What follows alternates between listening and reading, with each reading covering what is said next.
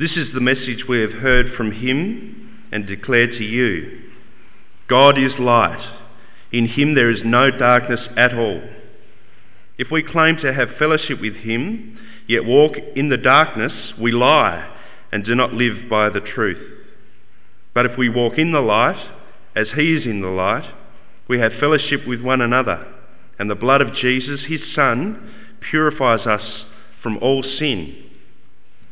If we claim to be without sin, we deceive ourselves, and the truth is not in us. If we confess our sins, he is faithful and just, and will forgive us our sins and purify us from all unrighteousness. If we claim we have not sinned, we make him out to be a liar, and his word has no place in our lives. My dear children, I write this to you so that you will not sin. But if anybody does sin, we have one who speaks to the Father in our defence, Jesus Christ, the righteous one. He is the atoning sacrifice for our sins, and not only for ours, but also for the sins of the whole world. We know that we have come to know him if we obey his commands. The man who says, I know him, but does not do what he commands, is a liar, and the truth is not in him. But if anyone obeys his word, God's love is truly made complete in him. This is how we know we are in him. Whoever claims to live in him must walk as Jesus did. Thanks, Carl.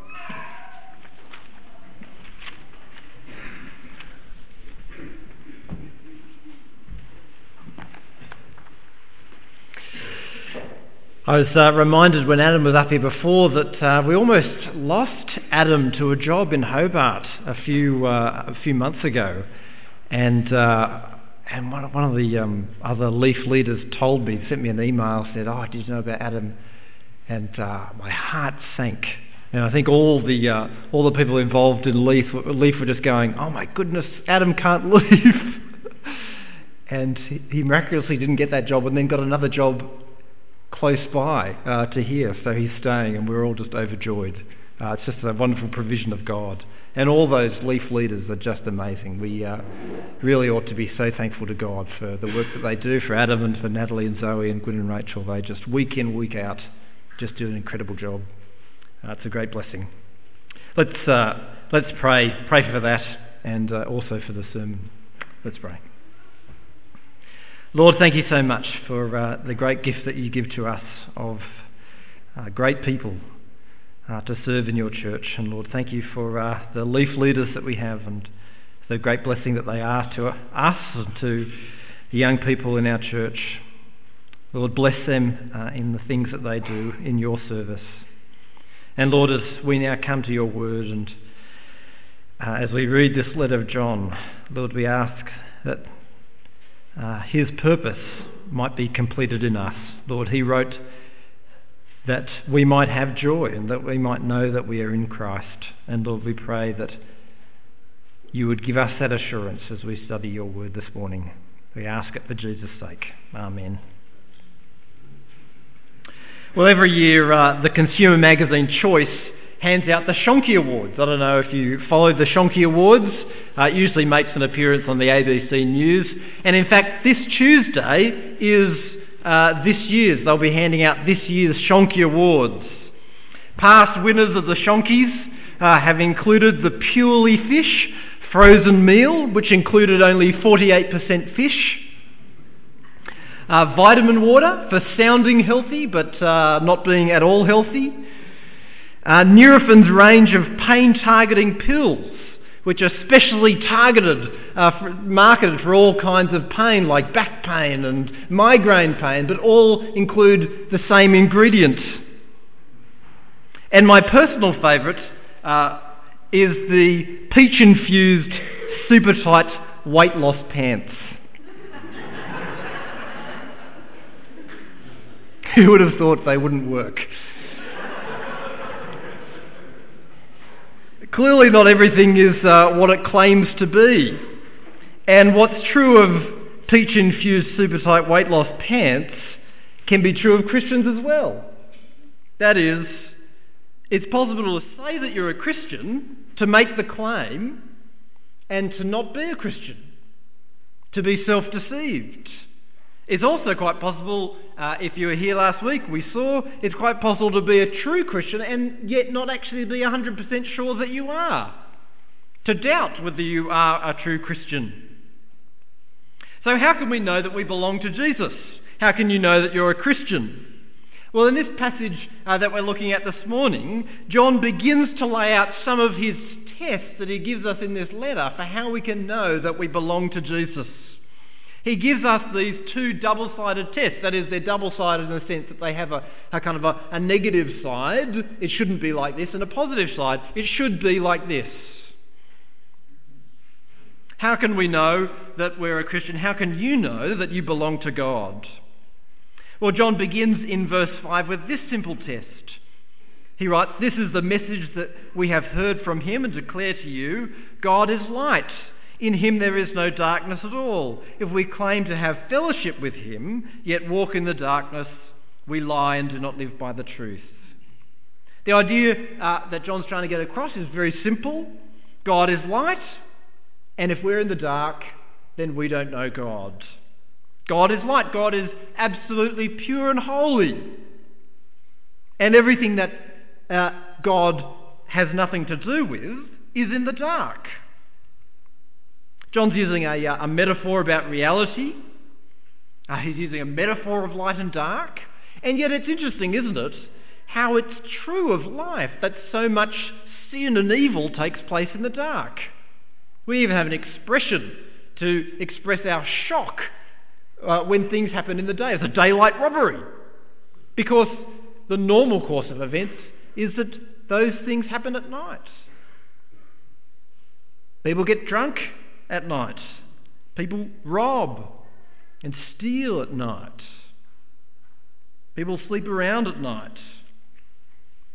We don't feel safe at night, but we feel safe in the day because the darkness hides evil. Listen to what Jesus says in John's Gospel, in John chapter 3. This is the verdict, says Jesus. Light has come into the world, but men loved darkness instead of light because their deeds were evil. Everyone who does evil hates the light and will not come into the light for fear that their deeds will be exposed. But whoever lives by the truth comes into the light so that it may be plainly seen that what has been done has been done through God. So here is the darkness, and over there is the light, the light of the gospel of Jesus Christ. There is the promise. There is, uh, there is God's promise to make us new creations. There is the promise of forgiveness of sins. There is the promise of righteousness and life. And here is the darkness. You can't be in the light and in the dark at the same time. The two don't mix. Here's dark, there's light. John says that God knows no darkness, in him there is no darkness. So if we're in the dark, if our lives are lived in the dark, in the shadows, in the secret hiding away, cherishing sin, holding on to sin, if our lives are lived in the dark, then that shows that we're not with God in the light.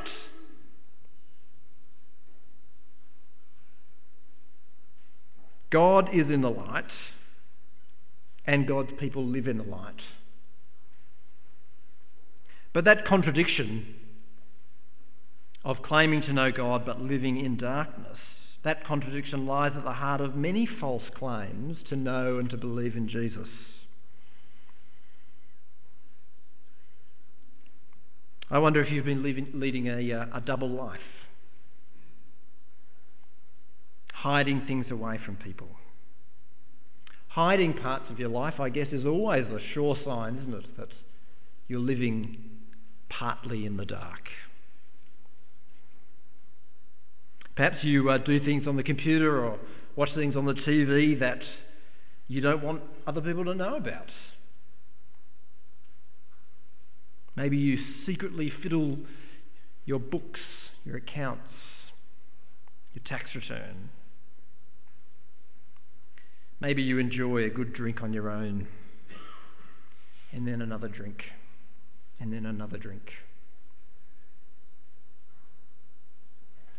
Maybe in secret you're taking a relationship with someone further than it should go. Maybe in the deep places of your heart you harbour resentment and bitterness. Maybe in the deep places of your heart you resent God or the church or your spouse or your family. Some people lead a double life and they don't even know it. Some people have been leading a double life for so long that they don't even know the difference. They switch so easily between the two.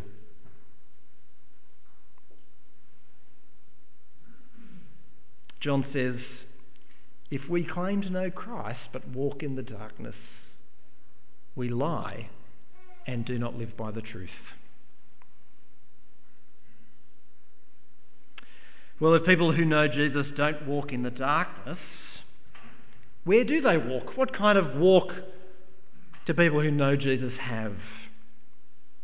John says in verse 7 of chapter 1 But if we walk in the light, as he is in the light, we have fellowship with one another, and the blood of Jesus, his Son, purifies us from all sin.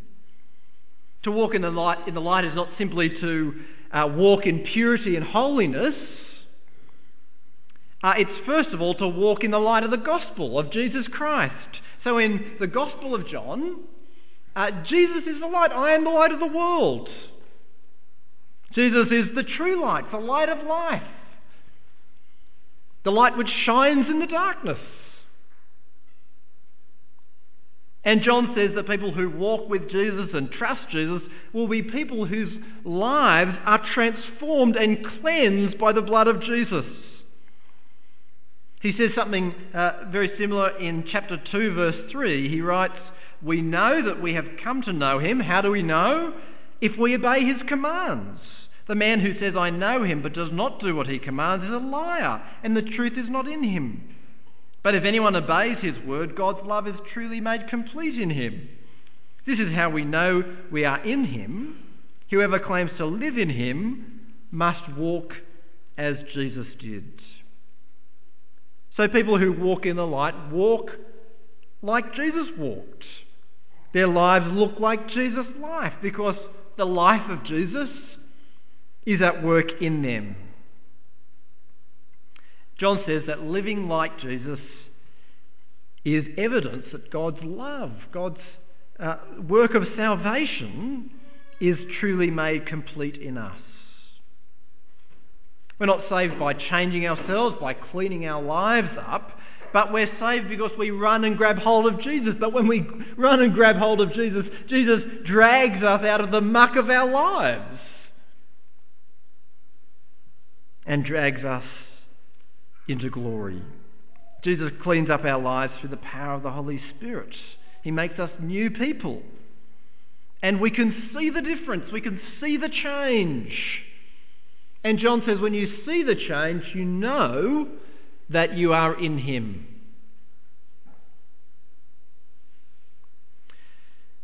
You might like to read uh, one of the Gospels and on every page ask the question Does my life resemble the life of Jesus? Does your life reflect Jesus' love for the stranger? for the downcast? Does your life reflect Jesus' zeal for holiness? His zeal for doing his Father's will? Does your life reflect Jesus' self giving love? Does your life reflect Jesus' preaching of the gospel? Does your life reflect Jesus' grief over the lost? Or you could ask uh, a question which I asked a few weeks ago, which was, when was the last time your life changed because of commitment to Jesus? When was the last time you sat down and you thought, Jesus is going that way, and I'm going this way, and I need to be going that way instead? Or is it just sort of a just go with the flow?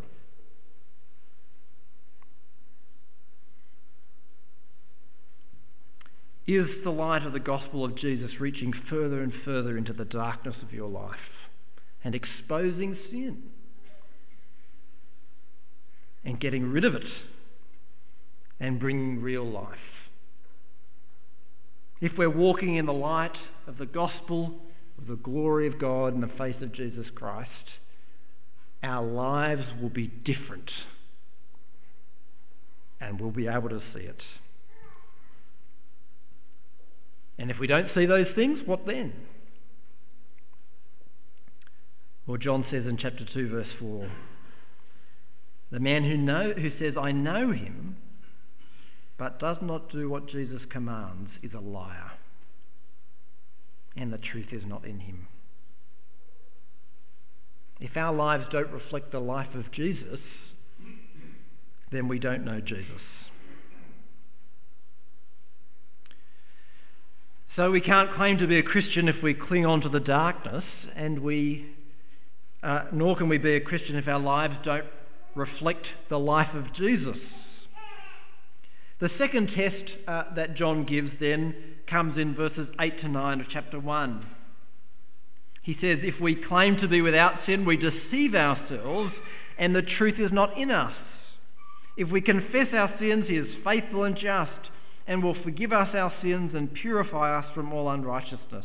If we claim we have not sinned, we make him out to be a liar, and his word has no place in our lives.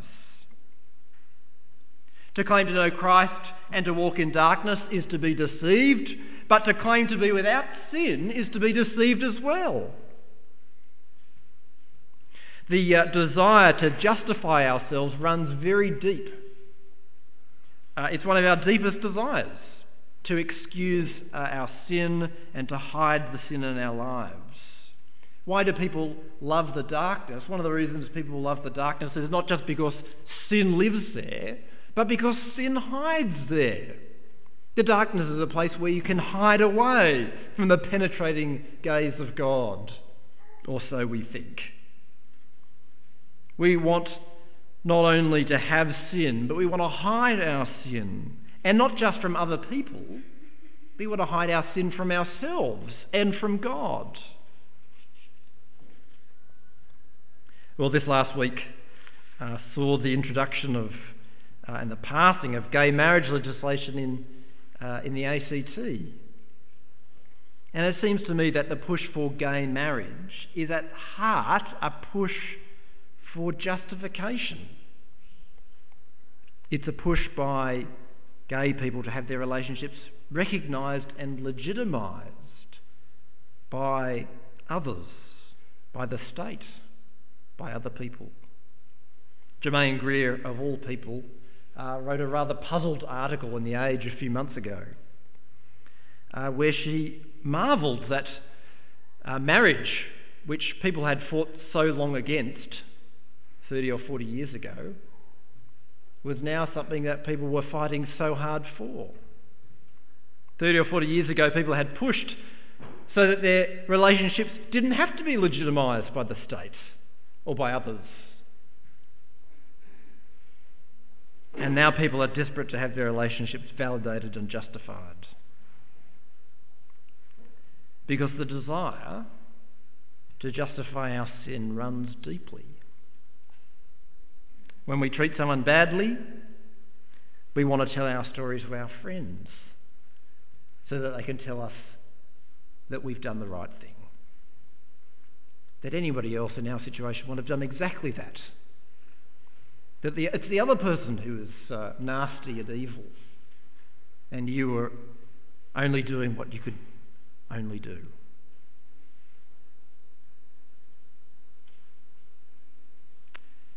What's truly scary, I think, is that we might mentally be able to admit that we're sinners, but practically we deny it. So we hear a sermon on do not store up treasure on earth, or you cannot serve God and money. And we say to ourselves, well, that's not me. I wouldn't be like that. I know that there are some people like that, but not me. That's not my sin.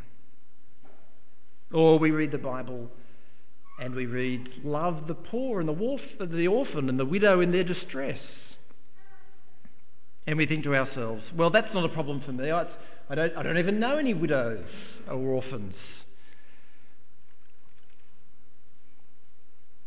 So that in the end we say, well, yes, I'm a sinner. But actually, when it comes down to it, there's not any sins that we actually commit.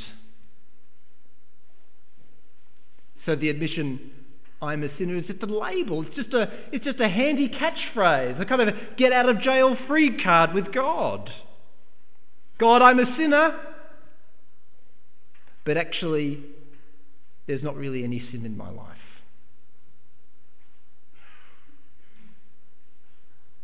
See, on the face of it, John says, if we claim to be without sin, we go, oh, well, that's not me. But actually, it's a much harder test, isn't it?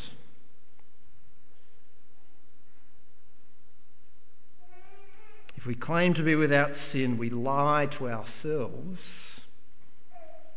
and we call God a liar. So, if we claim to be a Christian but walk in the darkness, or if there's no evidence of walking in the footsteps of Jesus, or if we claim to be without sin, either in what we say or in the way that we live, then our claim to belong to Jesus, John says, is a false claim.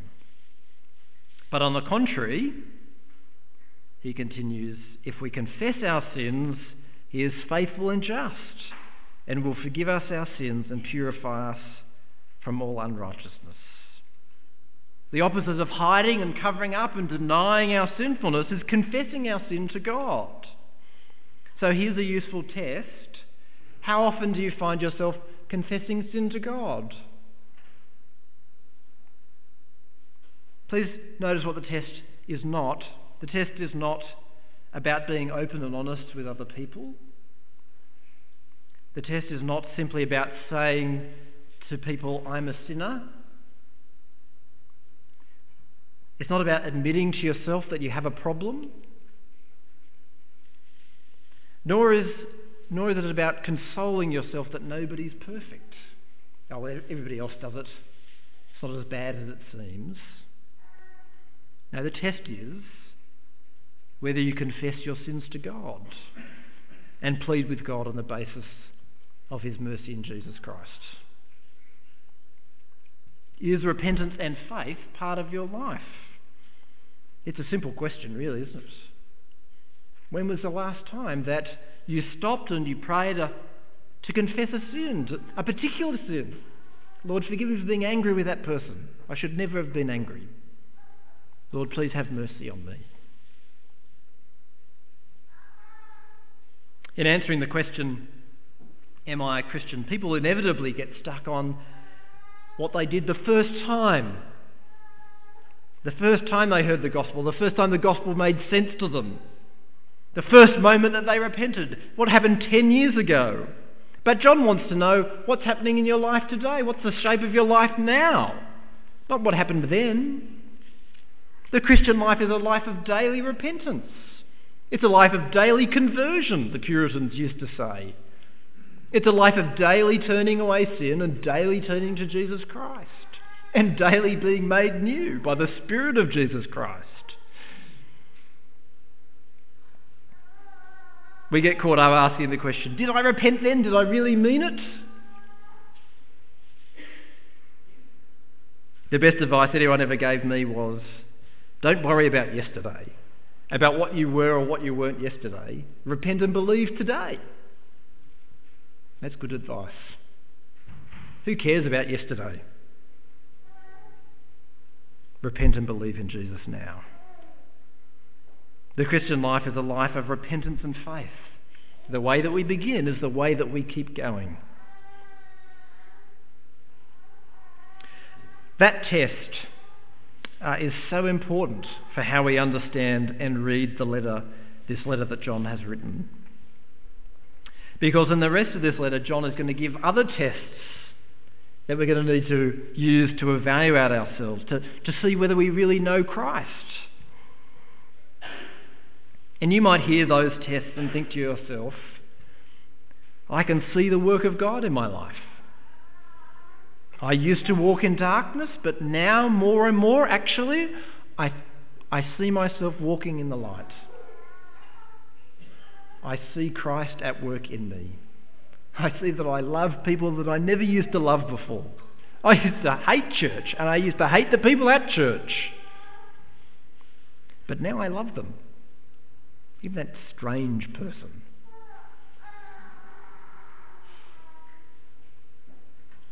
I find that I'm quick to acknowledge my sin to God. In the past, I used to cover it up, but now, no, now I, I even have joy in laying it at the foot of the cross. And if that's you, what a blessing. What a blessing it is to know Christ and to know that you know Christ. And if that's you, keep clinging on to Jesus and keep walking in the light and keep walking in repentance and faith. But you might look at your life and you might every day think to yourself, there's still so much darkness in my life. And every day you cry out to God to have mercy on you, and yet every day there seems to be such little growth. And every day you look at your life for signs of joy and patience and love and zeal for Christ, and you hardly see it. It just looks like a, it looks like a barren desert. And every day you pour out your heart to God. God, have mercy on me. And you might feel like such a hypocrite because the things that you don't want to do are exactly the things that you do.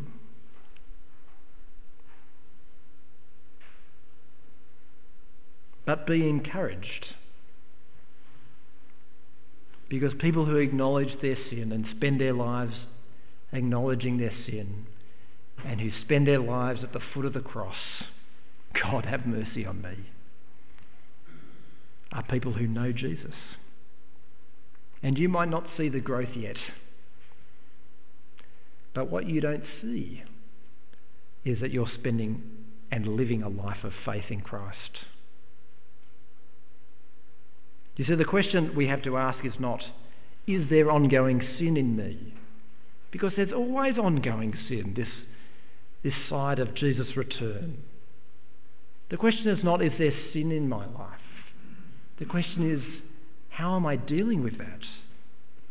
Am I the person who says, no, it's not there? Or am I the person who says, Have mercy on me, O God, according to your steadfast love?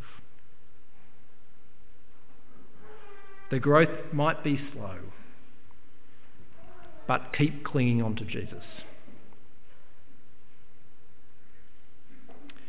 But you also might look at your life as you hear these tests and not see any of the things that John says should be there.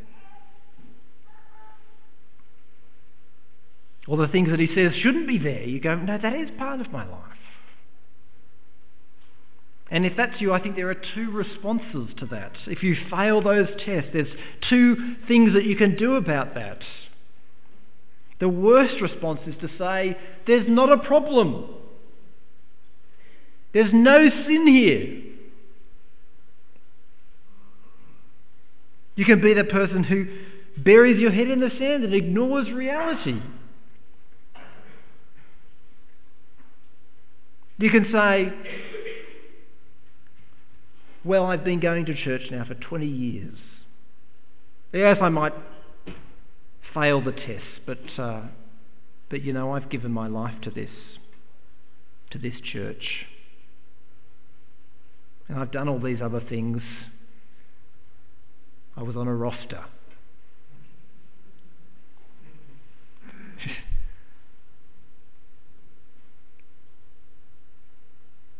the worst thing we can do is deny. And the best thing we can do is turn to God in confession of sin. You see, the temptation if we've been living in the dark is to keep living in the dark and to keep hiding in the dark. We think that we're safe in the dark because no one can see us. Ah, oh, if I just hide away, if I just pretend, if I, if I just keep pretending that I really know Christ, it'll be okay. But the great irony of the gospel is that the safest place is not in the darkness, but in the light. Look what John says. If we confess our sins, he is faithful and just and will forgive us our sins and purify us from all unrighteousness. God will forgive us not because we deserve it, we never deserve it, but because he's faithful. He said he'll do it, and he'll do it.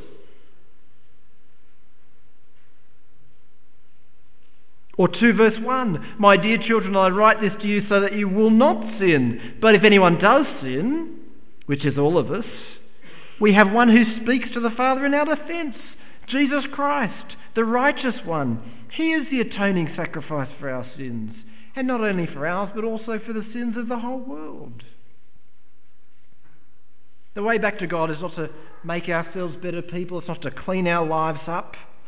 It's not to keep hiding in the darkness in the hope that God won't see us.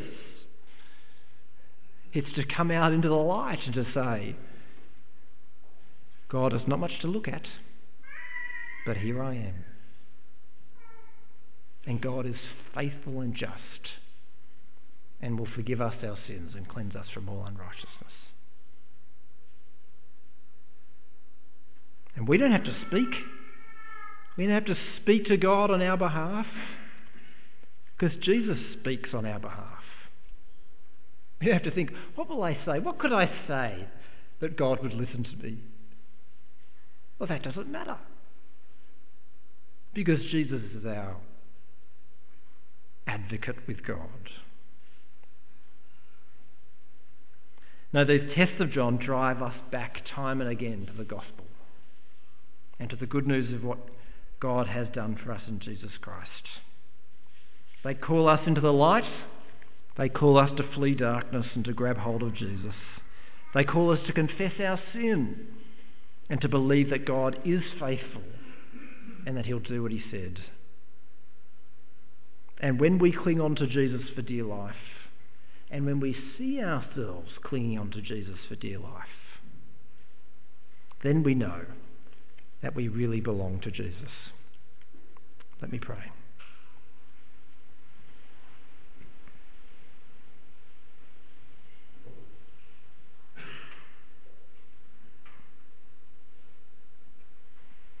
Dear Heavenly Father, thank you so much that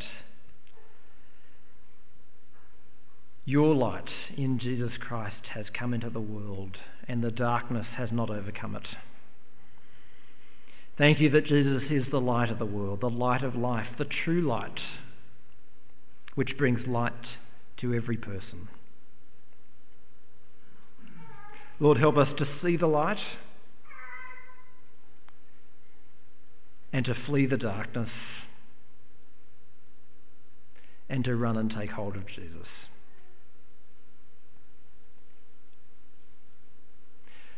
Lord, we pray that none of us would be people who hide in the darkness, who cherish sin and hold on to sin for dear life. Lord, we pray that you would help us to see with the eyes of faith the rich and wonderful life that Jesus is calling us to a life of purity and holiness and righteousness and goodness and love and mercy and grace and truth.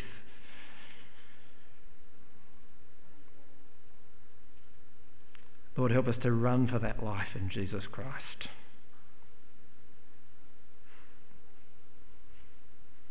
Lord, keep us from being people who deny our sin. Help us to be people who spend our lives at the feet of our dear Saviour, at the feet of the cross, trusting in your goodness and mercy. Lord, we pray that as we do those things, as we live out those things, as we take hold of your promises in Jesus, we pray that you would not only grant us salvation, but to know that we belong to you, that we might have joy and gladness and hope. We ask it for Jesus' sake. Amen.